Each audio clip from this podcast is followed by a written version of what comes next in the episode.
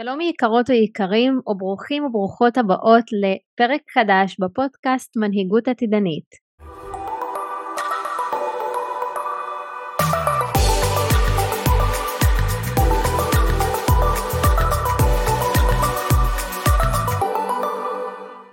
שלום לכן יקרות ויקרים, אז אנחנו חוזרות או חוזרים לפודקאסט שלנו במתכונת חדשה. מה שהולך להיות כאן זה ש... כל יום, מראשון עד חמישי, אני הולכת להעלות פרק קצר, שכל הפרקים האלה בעצם משתייכים לנושא אחד של אותו שבוע. והשבוע אנחנו הולכות והולכים לדבר על מנהיגות מודעת ועל מנהיגות אינטגרטיבית. אנחנו הולכות לעשות אנלוגיה בין מנהיגות עסקית לבין המנהיגות האישית שלנו. כי אחת השאלות המשמעותיות שאני מקבלת היא איך מנהיגים בעולם העסקי ומשלבים בין המוטיבציה שלנו לבין הצלחה פיננסית וכלכלית. אני אתחיל ואומר שחשוב שנבין שכל אחת ואחד מאיתנו הם מנהיגים, אנחנו יכולים להנהיג את עצמנו וחלק מההשפעה שלנו כמנהיגים מגיעה לידי ביטוי בתוך המשפחה, בתוך הזוגיות, בתוך העסק, בתוך העבודה. יש לנו כל כך הרבה תחומים שבהם אנחנו יכולים ויכולות להשפיע, כך שאנחנו יכולות באמת מתוך עצמנו להשפיע על אנשים אחרים ולהיות המנהיגים בתוך המרחב הזה. אה, וכשמישהי מגיעה מעולם הניהול והארגונים וגם האקדמיה למדתי עקרונות מאוד מאוד חשובים שמתוכם אנחנו אה, יכולות ויכולים להנהיג את עצמנו. אז מה בעצם שלושת המאפיינים אה, שמאפיינים מנהיגות? קודם כל להיות בנוכחות ובהקשבה פנימה. אם אנחנו מדברים על מנהיגות קשובה, אז היא משלבת גם מיינדפולנס. היכולת שלנו בתור מנהיגים להחזיק מתחים שונים במיוחד בעולם שהוא כל כולו משתנה ואין איזושהי ודאות בעסקים במיוחד ובעולם הארגונים וגם ביום יום שלנו כל כך דברים משתנים, משתנים מהר וקורים מהר שאנחנו צריכים ללמוד איך להחזיק את המתחים האלה. המאפיין השלישי זה היכולת שלנו כמנהיגים לבוא ממקום משרת, מקום שירותי, לשרת את הקהילה שלנו. זה לא אומר שזה צריך להגיע לחשבון שלנו, של עצמנו, אל מול עצמנו ואל מול המשפחה שלנו, אלא אנחנו רוצים ללמוד לעשות את האינטגרציה הזו ולהגיע מתוך מקום שמשרת ועוזר לאחרים. היום אה, בערב אני הולכת לקיים את גם הרצאה אונליין בשעה שבע, אה, שאני מניחה לכם קישור מתחת לפרק. למי שככה ספונטנית ורוצה להצטרף אלינו, אני הולכת להרחיב גם על שלושת העקרונות האלה, ואני הולכת גם אה, לתת ממש נוסחה איך להיות המנהיגים בתוך החיים והמרחבים שאנחנו נמצאים בהם. אז לאחר שהבנו גם את המאפיינים העיקריים למנהיגות, נשאלת השאלה, מהי מנהיגות חדשה ומודעת? כי יש כל כך הרבה אה, מושגים שמדברים על מנהיגות ויש כל כך הרבה הגדרות למנהיגות שחשוב לי רגע לדייק את זה לפרקים אה, הנוספים שיהיו לנו במהלך השבוע. אז כרגע אנחנו נמצאים בתקופה די טרנספורמטיבית כי המנהיגות גם שלנו מתחילה להשתנות מהמנהיגות המסורתית שמבוססת על היררכיה ועל סדר של שליטה על תקשורת חד צדדית וליניארית. אני הבוס או אני הבוסית, אז אתה או את תעשו את מה שאני אומרת ואומר. וזה מלווה אותנו עוד מהיותנו ילדים, מבית הספר, בתוך הקריירה שלנו, לא רק בתוך העסקים שלנו, ואפשר לראות שאחד הדברים שהקורונה הביאה לנו זה היה אה, לשנות רגע את התפקיד הזה, לשנות את ה... אה, מנהיגות למשהו הרבה יותר רחב ולהביא שינוי בעולם, בין אם זה בעולם החינוך, בעולם העבודה, בעולם העסקים ובאנו באופן אישי. אה, והיום אנחנו ממש מחפשים יותר משמעות ומחפשים יותר אינטגרציה בין הבית לקריירה, להתפתחות האישית והרוחנית שלנו, לבין העסקים שלנו, כי כבר אנחנו מבינים שהמילה איזון היא לא המילה המדויקת לעידן שבו אנחנו נמצאים כרגע. ומה זה אומר? זה אומר שאם המנהיגות המסורתית התבססה על מקור כוח חיצוני של שליטה, של טייטלים, של היררכיה, המנהיגות החדשה עוברת למנהיגות שמבוססת על העוצמות הפנימיות שלנו, על היכולות שלנו לייצר יחסי אימון ושותפות עם אנשים. יכול להיות עם קולגות, עם ספקים, עם אנשים אה, שירצו להיות חלק מהחזון שלנו, כנ"ל עם הקהילה שלנו ועם הלקוחות שלנו. אה, וכל זה מגיע מתוך ערכים משותפים. מה שגם לא מאפשר לנו יותר מדי לשים מסכות יותר, או לשקר, או בעצם להיות הסמכות הגדולה כדי להוביל, אלא אנחנו רוצים להביא את האמת הפנימית שלנו, האמת הזו שסוחפת אחריה הרבה מאוד אנשים, ואנשים שמתמגנטים לאמת הזו ממרחקים. ושוב, זה יכול להיות בתוך מערכות יחסים בחיים שלנו, זה יכול להיות בתוך העסקים שלנו, בכל מרחב שאנחנו רוצים להביא את עצמנו לשם, מתוך העוצמה הפנימית שלנו. לכן זאת ההזדמנות עבורנו גם רגע להגדיר אה, מנהיג או מנהיגה. ובראש ובראשונה מנהיג ומנהיגה יכולים להבין אנשים. ואנחנו בעצם ניגשים לאנשים האלה שאנחנו פוגש, פוגשים ממקום עמוק יותר, ממקום שיש בו משמעות, אנחנו משמעותיים עבורם והם משמעותיים עבורנו, ומה שמניע אותנו בתור מנהיגים, אנחנו רוצים לעזור, אנחנו רוצים להיות שם, אנחנו רוצים להביא את האמת שלנו כדי לרתום את האנשים מסביבנו. והדבר השני זאת החשיבה המתפתחת.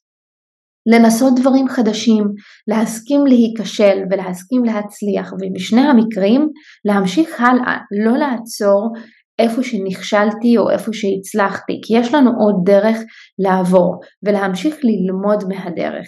זאת אומרת, אנחנו נדרשים היום כדי להנהיג בעולם, קודם כל להרחיב את סל הכלים שלנו, והכלים גם הבין אישיים שלנו ואת ההיכרות שלנו עם עצמנו כי בעצם מבחינתי המנהיגות היום היא לא טייטל, היא לא עמדה שממנה אני, אני פועלת אלא היא איזושהי למידה פנימית מתמשכת.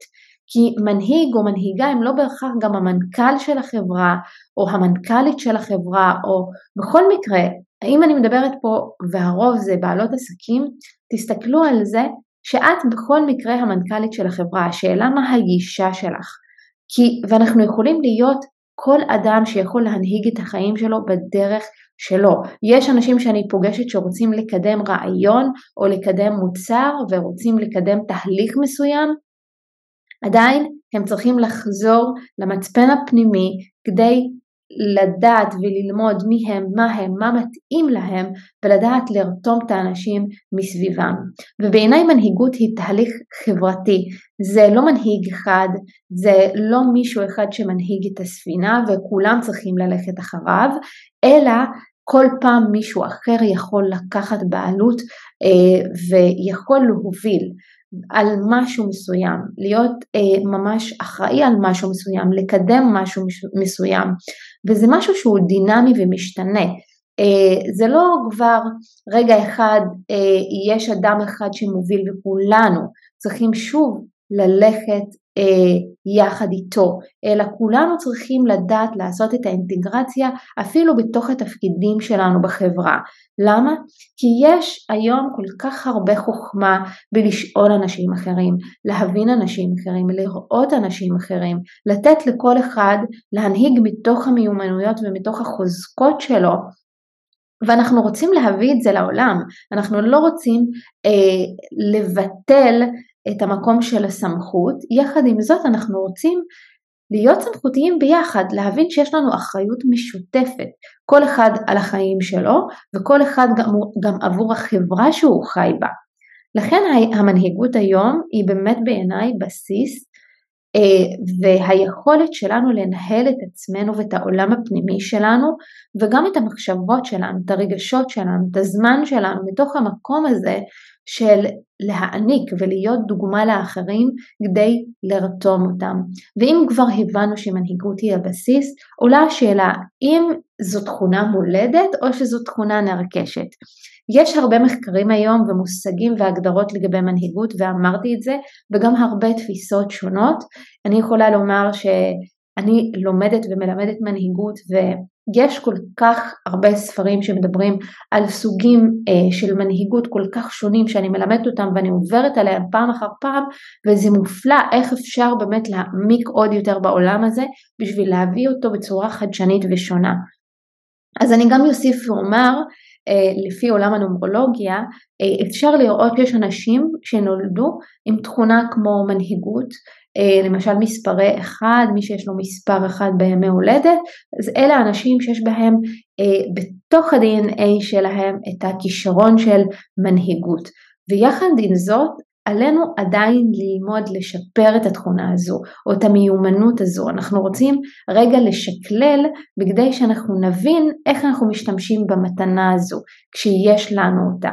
ואם לא, אנחנו רוצים לדעת גם להשתמש בה ולפתח את השריר הזה, כי גם אנשים שיש להם כישרון מנהיגות מולד ועדיין לא כל כך מודעים למקום הזה, הם צריכים לפתח את השריר ואת המיומנות הזו. ולכן כן צריך לעבוד על זה כדי להפוך את זה לטבע שני שלנו ולהטמיע את התכונה הזו ולהפוך אותה באמת לחלק מה-DNA שלנו. ואני חושבת שלכולנו יש את הפוטנציאל להיות מנהיגים.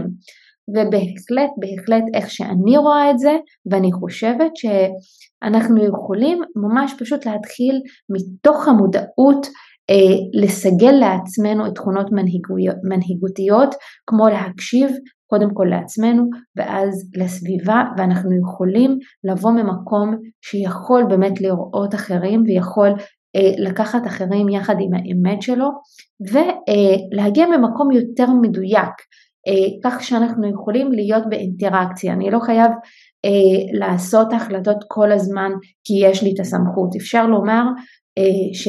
אפשר להתייעץ עם אנשים, לשאול אנשים, לשמוע את דעותיהם של האנשים ואז אחר כך רגע שנייה לחזור למקום שלי ולהבין מה שמעתי ומה הקשבתי במיוחד במצבים של קהילה שאנחנו רוצים לבנות ואז לראות איך אני עושה אדפטציה בין האני מאמין שלי לבין ההקשבה שלי לאחרים.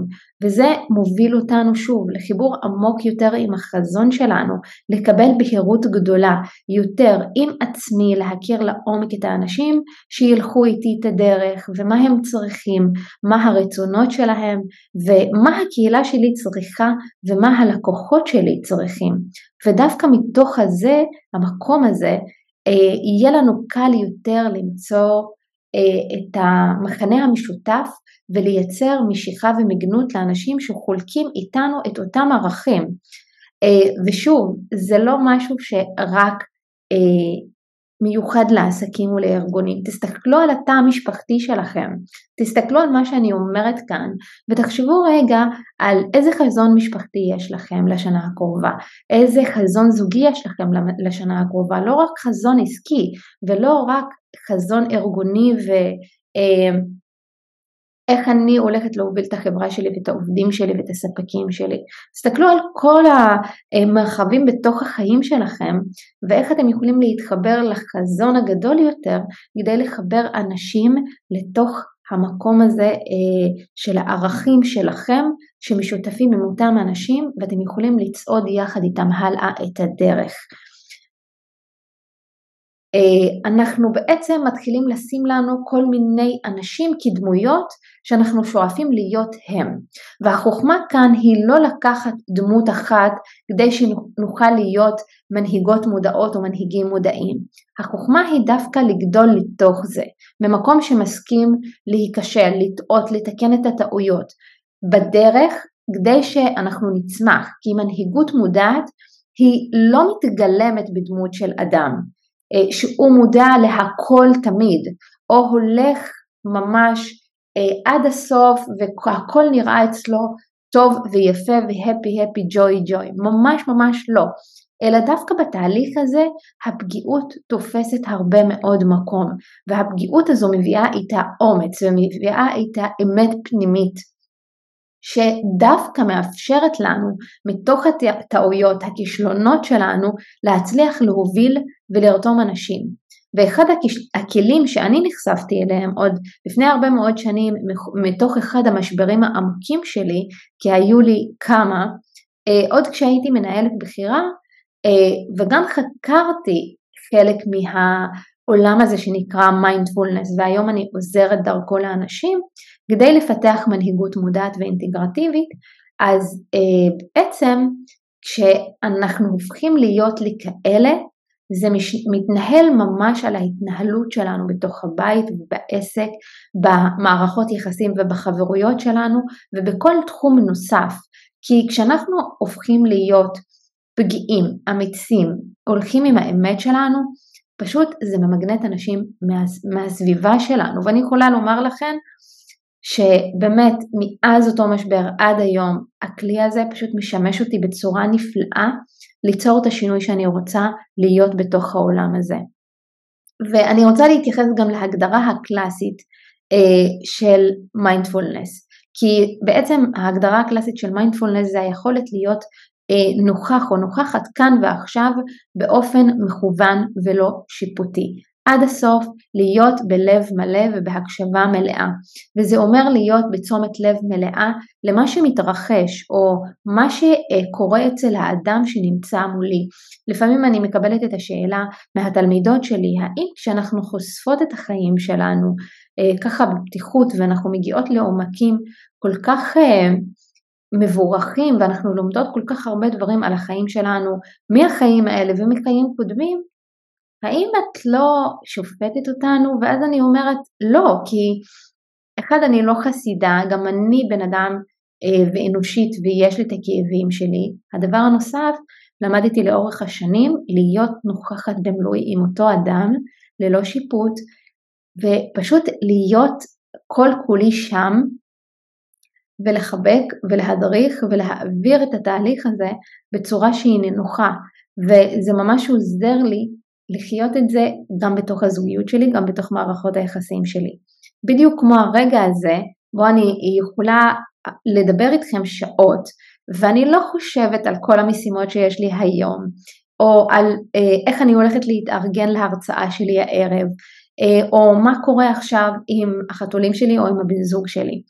אה, ויש היום ממש מחקרים נוספים שמרחיבים את ההגדרה הראשונית והקלאסית של מיינדפולנס. בעצם זו היכולת שלנו להיות מודעים לחוויות שאנחנו חווים בצורה שהיא לא שיפוטית ושאני לא מנוהלת על ידי אותה חוויה.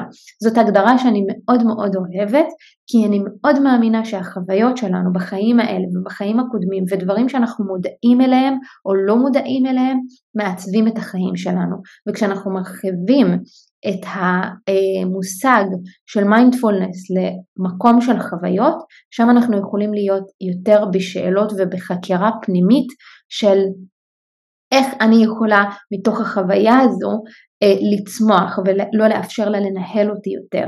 כי בואו רגע נחשוב על זה. גם היום חלק מאוד משמעותי מהחוויות שלנו, כמו שאמרתי, מעצבות את מי שאנחנו וגם הן מנהלות אותנו ביום יום. ואני מאמינה ורואה את זה כל יום מחדש, כאילו כשאנחנו יוצרים הפרדה מאותה חוויה וניקוי של המטען הכולל שנמצא באותה חוויה, אנחנו יכולים להיות נוכחים יותר בתוך החוויות שלנו, בתוך החיים שלנו, לחיות בתוך החיים במקום חי ונושם וכיף לו. ולעיתים אותן חוויות שאיתן אנחנו אה, מתנהלות אחרת ממקום מודע, והפעולה שלנו משתנה ומשפיעה גם כן על התוצאה הסופית, מאפשרת לנו פשוט להצליח להתקדם הרבה יותר מהר ממה שחשבנו, במיוחד כשאנחנו בתקופה של אתגר. אז שוב, מי שככה מקשיבה לי כרגע ועוד לא נרשמה להרצאה, היום אני הולכת ממש ללמד את השלבים אה, בצורה מאוד מאוד ברורה איך לעשות את זה, איך להביא את עצמנו מהמקום הלא מודע לתוך המקום המודע, אנחנו עושות בחירות אחרות, אה, דווקא מתוך הניסיון שלי בשנה האחרונה. ואני יכולה גם לתת עוד דוגמה כדי להמחיש את המשמעות, אה, כי בעבר עוד שניהלתי הייתה לי איזושהי נסיעת עבודה מאוד אינטנסיבית בחו"ל וממש היה לנו פרויקט שהיינו צריכים להגיש לו פרזנטציה אה, וזה היה באמת לקוח אחד הגדולים בחו"ל שאני ואחד הקולגות שלי היינו ככה מאוד בעבודה לא סביב הפרזנטציה, סביב דברים אחרים, והיה לנו ממש איזה שעתיים לעבור על הכל. תוך כדי אני התחלתי פשוט לשאול עוד שאלות ועוד שאלות ועוד שאלות עד שבאותו רגע פשוט הוא צעק עליי ואני ממש נפגעתי ונעלבתי ונשארתי מאוד עמומה באותו רגע מהסיטואציה הזו ואני זוכרת שאז ממש בהתחלה של לימודי המיינדפולנס שלי בחרתי רגע להפריד כוחות אה, והלכתי שנייה ונשארתי לבד כי אחד הדברים שאני עושה זה שנייה רגע לעשות חשבון נפש עם עצמי כדי לעצור את הסיטואציה וניסיתי להבין מה היה שם, קודם כל מה אני הרגשתי, איזה מחשבות עלו לי באותו רגע? ולקחתי כמה נשימות עמוקות והתחלתי להתבונן מעבר אה, לפגיעות שלי כרגע כי שנייה נתתי לעצמי את המקום, התעליתי מעל הסיטואציה ואז הצלחתי לראות גם אותי ואת המקום שלי וגם את המקום של הקולגה שלי והבנתי שכשאני בלחץ אני אוהבת לשאול שאלות, אני לא מפסיקה לשאול שאלות. אה, למה? כי בעצם שאלת השאלות מאפשרת לי להרגיש בשליטה. אני מרגישה שיש לי ודאות כשאני מקבלת את התשובות שאני רוצה. וכביכול זה מסדר לי את המציאות. היום אני הרבה פחות כזו, אבל עדיין אני שואלת הרבה מאוד שאלות בשביל שאני ארגיש אה, שיש לי לאן עוד לשאוף ולקבל תשובות ולראות איך המציאות יכולה להסתדר יחד עם מה שאני מבינה או לא מבינה. אה, ודווקא כשהוא בלחץ, הוא נכנס, הוא מתכנס בתוך עצמו, הוא רוצה את השקט שלו. אז תסתכלו ותדמיינו יחד איתי, אחת ששואלת שאלות, אחת שרוצה ממש להתכנס והוא רוצה את השקט שלו, ואז פתאום הוא מתפוצץ כמו איזה הר געש, כי הוא צבר צבר צבר, ואז הכל באותה סיטואציה פשוט התבחבש. ואז הבנתי שהלחץ פשוט להל אותו, וזו הפכה לסיטואציה לא נעימה, ואז הייתה לי בחירה, בחירה אחרת. עכשיו, גם באותו רגע באתי והשלכתי את זה על תחומים אחרים בחיים שלי, כמו בזוגיות שלי, ואז הבנתי שזה משהו שקורה לי לא פעם בתוך הזוגיות שלי. ומשם דווקא, מתוך הסיטואציה הזו, הבנתי איך אני מתחילה להתנהל אחרת לא רק עם קולגות בעבודה או באותה סיטואציה, אלא גם עם הבן זוג שלי. ובאמת, אחרי שנפגשנו, ישבנו ועבדנו ו... על הדברים ואמרנו שאחרי שנסיים את הפרזנטציה אנחנו נשב ונדבר ותהיה לנו את הפניות הרגע שנייה שכל אחד ישים את הדברים על השולחן ונתנהל ממקום אחר של גבולות ולתאם שוב ציפיות. ושוב, אותה סיטואציה פשוט לקחתי ולמדתי ממנה שזה מה שאני עושה בזוגיות שלי, ואחד הדברים שאני עושה היום, אני מלמדת אנשים לעשות את הדבר הזה פעם אחר פעם, כי זאת הייתה הלמידה שלי ועד היום אני לומדת אותה. אז מה שבעצם עשיתי זה הרחבתי את הפרשנות שלי, הרחבתי רגע את ה... אה, צמצם של העדשה שלי בשביל שאני אראה את התמונה הגדולה יותר ולבחור בחירה שהיא מודעת ולקחת החלטה שהיא הרבה יותר ברורה ושאני שלמה איתה. עכשיו, זה לא שיום אחד התעוררתי וידעתי לעשות את זה, זה ממש ממש לא. זה אימון ותרגול יומיומי בסיטואציות החיים. אז עוד תרגלתי אז שנתיים אני זוכרת, לפני הייתי במדיטציות ולאט לאט ככל שלקחתי את זה לחיים שלי והתחלתי לתרגל את זה ולהתאמן על זה, זה פשוט אפשר לי להיות במקום הזה שאני יכולה לחבק ולהיות לא שיפוטית ולראות את הסיטואציות ואת החוויות שאני חווה ממקום חדש לגמרי. אה, ואני חושבת שגם יש איזושהי אמירה של דוקטור פרנקל שהגדיר מודעות שאני מאוד מאוד אוהבת, אה, שבעצם מודעות היא נמצאת בתוך הטווח הזה בין הגירוי שלנו לבין התגובה שלנו. ככל שאנחנו מרווחים או מרווחות את המרווח הזה או את המרחב הזה בין הגירוי לבין התגובה, יש לנו את הבחירה החופשית לבחור את ההתנהגות שלנו וזה בעצם מצב מנטלי מודע שגם אחר כך משפיע על כל המכלול של החוויה. ועל זה אני ממש הולכת לדבר היום בהרצאה שלי בערב בשעה שבע. אז מי עוד רוצה להירשם, תלחצו על הקישור כאן מתחת לפרק שלנו.